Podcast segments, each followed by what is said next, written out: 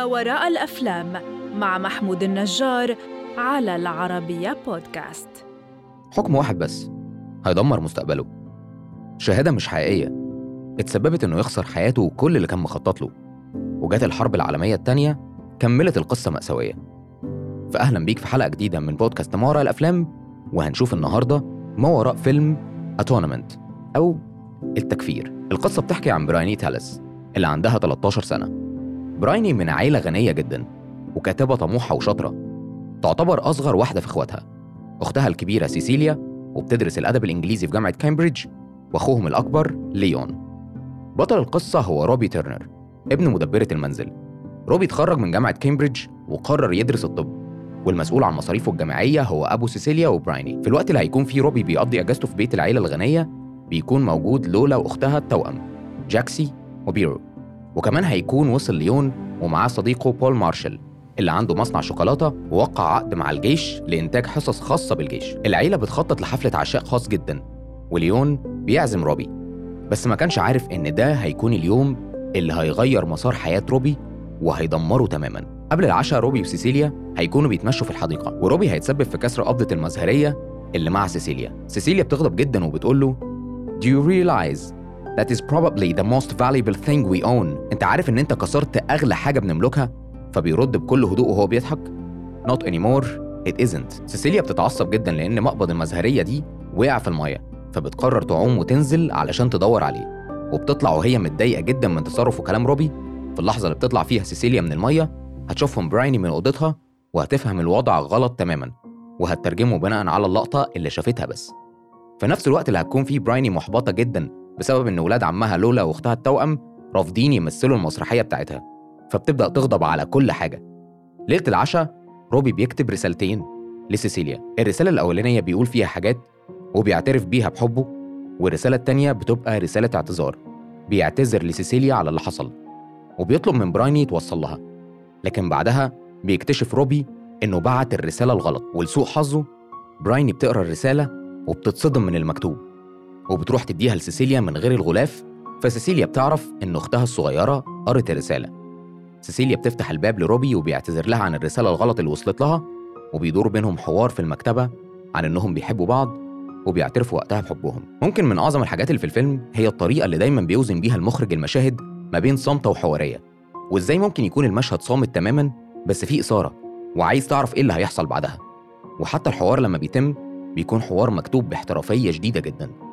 للمرة التانية برايني هتشوف روبي وسيسيليا سوا وهتفهم المشهد غلط وهتعتقد إن روبي بيتهجم على أختها لكنها مش عارفة إنهم بيحبوا بعض أو جايز عارفة وبتنكر ده. في ليلة العشاء التوأم هيختفوا وبرايني هتلاقي رسالة على سريرهم إنهم هربوا لأنهم مش حابين المكان فبتبدأ العيلة كلها تدور عليهم بما فيهم روبي. في الوقت اللي برايني بتدور على التوأم هتلاقي واحد بيتهجم على لولا وبسبب غضب برايني من روبي هتقول إنها شافت وشه وإنها واثقة إن روبي هو اللي اغتصب لولا. وعلشان تثبت إن روبي منحرف فضلت تدور على الرسالة الغلط اللي كان باعتها لسيسيليا ولقت الرسالة فعلا وسلمتها لوالدتها علشان تثبت إن روبي شخص سيء. في الوقت ده هيرجع روبي بالتوأم بعد ما لقاهم بس بيتقبض عليه فورا بتهمة الاغتصاب. وكل العيلة بتصدق برايني ما عدا سيسيليا اللي بتطلب من المحامي إنه ما يصدقش ده وإن برايني خيالها واسع وممكن تكون اللي شافته أصلا مش حقيقي. بس على الرغم من كلام سيسيليا ده ما غيرش حاجة. وتم إدانة روبي وبالتالي اتدمر مستقبله. بعد مرور أربع سنين ونص بتبدأ الحرب العالمية التانية.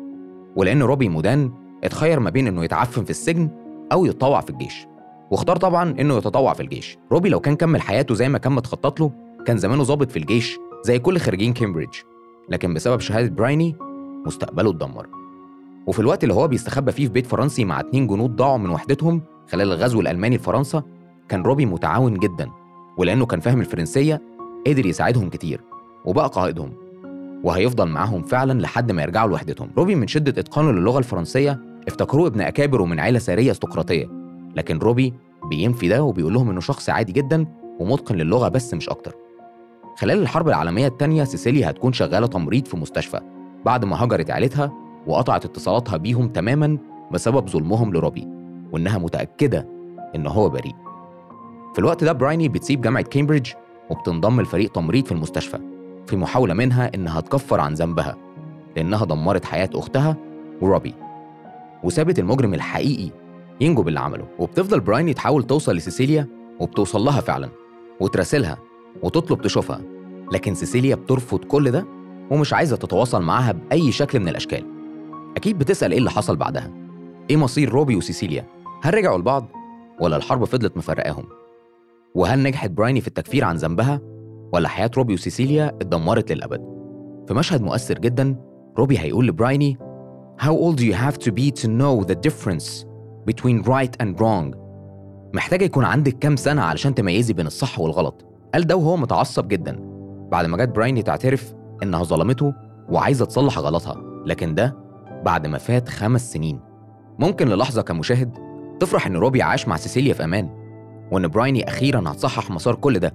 لكن الحقيقة هتكتشف إن ده كان مشهد من روايتها ال 21 برايني بتكبر وبتبقى كاتبة مشهورة وبتقرر إن آخر رواية ليها تكون بعنوان أتونمنت وبتقول في لقائها التلفزيوني الأخير إن الرواية دي سيرة ذاتية وإن كل أحداثها حقيقية ما عدا لقاء سيسيليا وبرايني. والحوار اللي قال لها فيه محتاجة يكون عندك كام سنة علشان تميزي بين الصح والغلط. بررت ده إن بسببها أختها وروبي حياتهم اتدمرت وإن روبي مات يوم الإجلاء للجيش بسبب تلوث في الدم وأختها ماتت في الفيضان. روبي وسيسيليا ماتوا قبل ما قصتهم تنتهي نهاية سعيدة قبل ما يعيشوا في الحياة اللي استحقوها. علشان كده في روايتها حاولت تخلي نهايتهم سعيدة وتديلهم أمل من اللي مات في الحقيقة. لما المذيع سألها إن دي روايتك الأخيرة فعلا؟ قالت له لأ الأولى والأخيرة. دي أول رواية بدأت فيها. وفضلت أكتب فيها خلال كل السنين دي. الفيلم بينتهي بمشهد بسيط ولطيف على الشط ما بين سيسيليا وروبي. في نهاية القصة بينعموا وبيعيشوا بسعادة. براين استوحت مشهد الشاطئ الأخير من البطاقة البريدية اللي سيسيليا اديتها لروبي وقت مغادرته كوعد إنهم هيتجمعوا تاني في يوم من الأيام. رغم كل ده the story can resume والحياة بتستمر وكل شخص بيكمل حياته. بس في ناس حياتها بتنتهي بسبب غلطة بيدفعوا ثمنها قصة فيلم أتونمنت مليانة بالتفاصيل أكتر من إن أحكي لك عنها في حلقة واحدة وفي مشاهد هتعيط عندها ومشاهد هتفرح جدا للأبطال حتى لو مشاهد الفرحة دي كانت قليلة. بس هتتعاطف معاهم وهتكره لولا وبول مارشال لأنهم كانوا جزء في تدمير حياة روبي وسيسيليا. بول كان هو المذنب ولولا عارفة ده لكنها أنكرت وقالت إن روبي هو اللي عمل كده.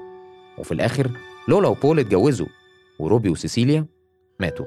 خليني أحكي لك عن ما وراء فيلم Atonement الفيلم دراما رومانسية وحربية. الفيلم دراما رومانسي.